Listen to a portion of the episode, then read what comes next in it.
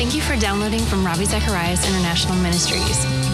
Support for this podcast comes from your generous gifts and donations.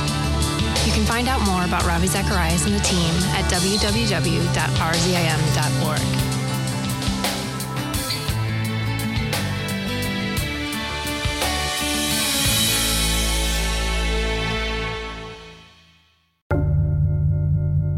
You put the questions of origin, meaning, morality, and destiny to any worldview, any of the major religious worldview, you will find only in the teaching of Jesus Christ that you find there is a correspondence to reality and a coherence to his answers. Welcome back to Just Thinking with the RZIM team. College campuses are meant to be centers of critical inquiry where students can continue to learn and grow. In an environment surrounded by so many differing opinions and worldviews, though, it can be difficult to know what's true and what isn't. Many students are asking how they can know that Christianity is right. Ravi Zacharias is joined by RZIM speaker Vince Vitale as they tackle this question, where they share four questions to ask when examining a worldview to determine its validity. Let's join them now. What reasons are there for believing in any deity if by nature we can't prove it exists? And more specifically, why do you believe that Christianity is the one that yeah, worships this deity correctly?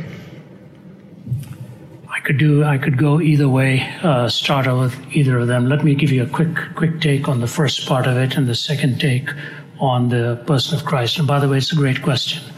I think it's the most defining question and probably the most important question you're ever going to ask in life. More consequences for your life will follow from that than anything else. Three quick stages for the first question. No matter how you cut down physical, concrete reality, no matter how you section it down, no quantity in this world explains its own existence. It has to ultimately go outside of itself to explain its existence. That's the first thing.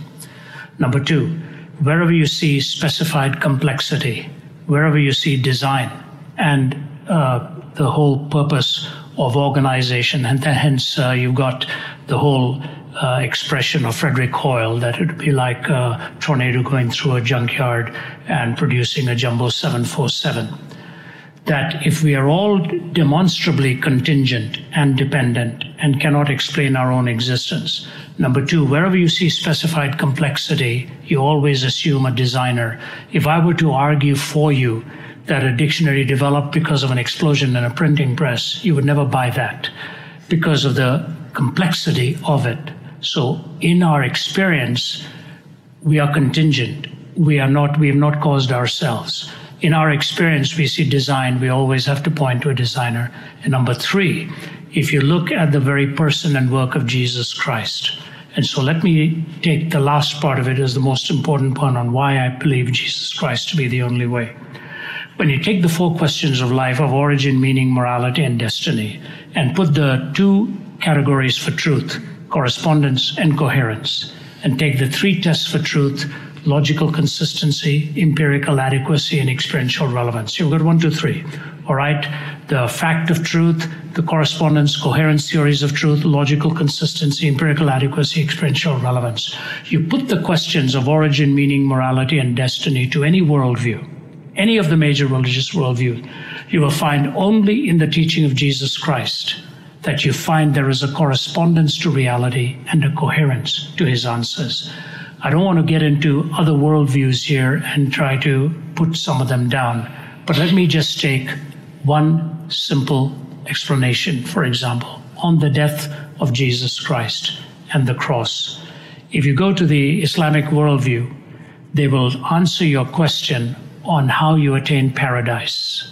And the answer is your good deeds have to outweigh your bad deeds. That's classic Islamic doctrine. If you go to the Gita or the Mahabharata or the Hindu scriptures and you ask them, how do you attain nirvana? The answer is in the payment of your karma. You always have to pay. Whether it's Hinduism, Buddhism, all pantheistic worldviews, one thing they all believe in is the karmic law of cyclical, every birth is a rebirth and every birth pays for the previous one when you go through that very issue from whether it's Islam or whether it's a pantheistic worldview, and you come to the teaching of Jesus Christ and the centrality of the cross, both of those worldviews, all of those worldviews, are ultimately looking for grace and forgiveness, but they're not offered. They're not offered. I wrote a book on an imaginary conversation between Krishna and Jesus and their new birth or rebirth. And if you read the Gita, for example, one of the things that Krishna is talking about is the sacrifice. We need the sacrifice. We need the sacrifice. And I've asked Hindus on that, have you found it in there? And the answer is no. So when you talk of grace and forgiveness, which of us doesn't need it? We all need grace. We all need forgiveness. And that's why I believe the cross to be the centerpiece. So Jesus describes my human condition. He provides for my malady. And in the perfection of his life and the resurrection from the dead, you see that coherence and correspondence that is not found anywhere else in any other worldview teaching. In fact, the questions we ask make Jesus' answers look even more persuasive and more compelling because those are the very things we look for. And if you take the simple passages of scripture from the John 3:16 for God so loved the world that he gave his only begotten son that whosoever believes in him should not perish but have everlasting life a handful of words just a handful of words the beginning is filial. We have a relationship. The reception is conditional. Whosoever believes in him. The range is eternal. But behind it all, it's legal. There is a moral law at work and that is provided for in the gospel story. So when you move to the contingency of our existence, the specified complexity of our existence, and the historic demonstration of the person and work of Christ, and you see the answers of Jesus, you take the question of origin, meaning, morality, and destiny, apply the tests of truth. He's the only one who answers the questions with correspondence and coherence. I'm absolutely convinced of that as one who has studied world religions for most of my life now, but I'll also like Vince to put a footnote to that if you care to. Yeah. Sure. So I'll just try to keep my answer brief, but just share it with you uh, by way of saying a bit about my story.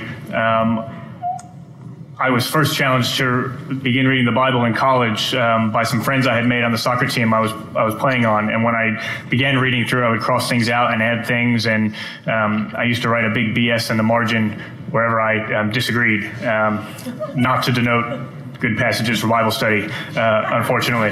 Um, I continued reading and you know, I, I, got past the Gospels about Jesus' life and I got into the book of Acts and I started seeing all these words about um, persuading and convincing and debating and even proving.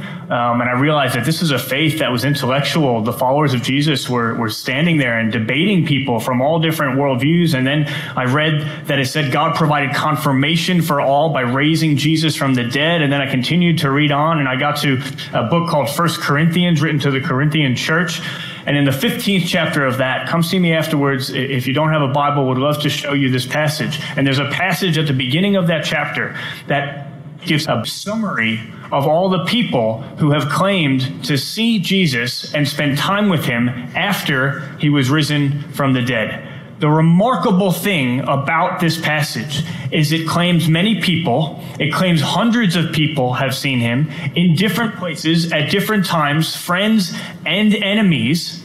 And the scholars today, not just Christian scholars, but scholars generally, they accept that that passage is an early creed that predates the book and goes back to very close to the events themselves meaning that there was no time for a sort of legendary development hypothesis that somebody might have thought was the case 100 years ago. I started reading this and I started to ask the question what can explain that? What can explain the fact that there appears to have been hundreds of people who were walking around very shortly after Jesus' death?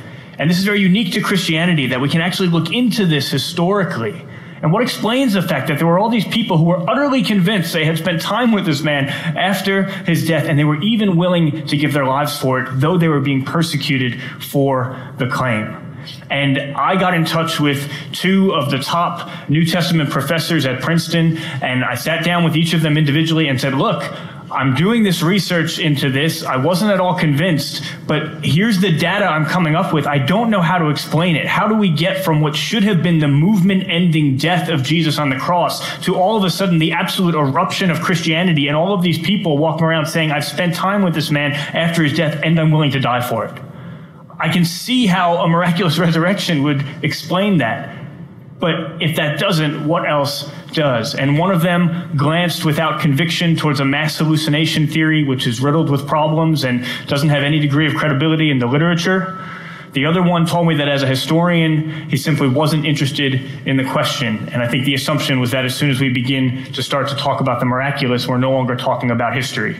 And I've never understood why he felt he could just make that assumption before actually having the conversation. So I would just say, look into that because you have a historical gap there. Jesus' death, his followers thought that he was this Messiah who was going to become an earthly king and reign forever, and then he died. That should have been the end of the movement. And then you have this absolute eruption of Christianity. There's a historical gap there, no matter who you are. Christians bridge that gap with the resurrection. If you don't, that's okay. But what else can go in that gap? And I've found, and many have found through historical study, that the only plausible way of bridging that gap historically is to say that Jesus actually rose from the dead. So it's one of the things that I love about Christianity. When I first began to look into the faith, I was worried that it would mean I would have to put my brain at the door. I would have to take a blind leap of faith. I knew that was something that I couldn't do.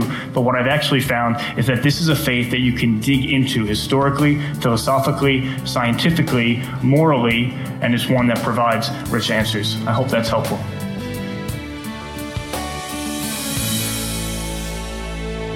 That's all the time we have for today, but you can order this message by calling us at 1 800 448 6766 and asking for the title Arizona State University Q&A with Ravi Zacharias and Vince Vitale.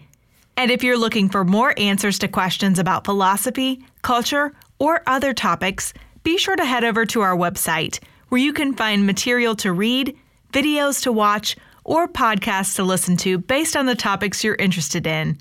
To hear more from Vince, be sure to check out the Ask Away podcast. We all have deep questions about meaning, morality, origin, and destiny, and how we answer those questions determine who we become and how we live. If you want to ask the RZIM team your questions about Christianity or just know how to answer questions from others, be sure to check out this podcast. You can listen to episodes of Ask Away on our website or wherever you get your podcasts. And you can email your questions to askaway at rzim.org or use the hashtag AskRZIM on Twitter.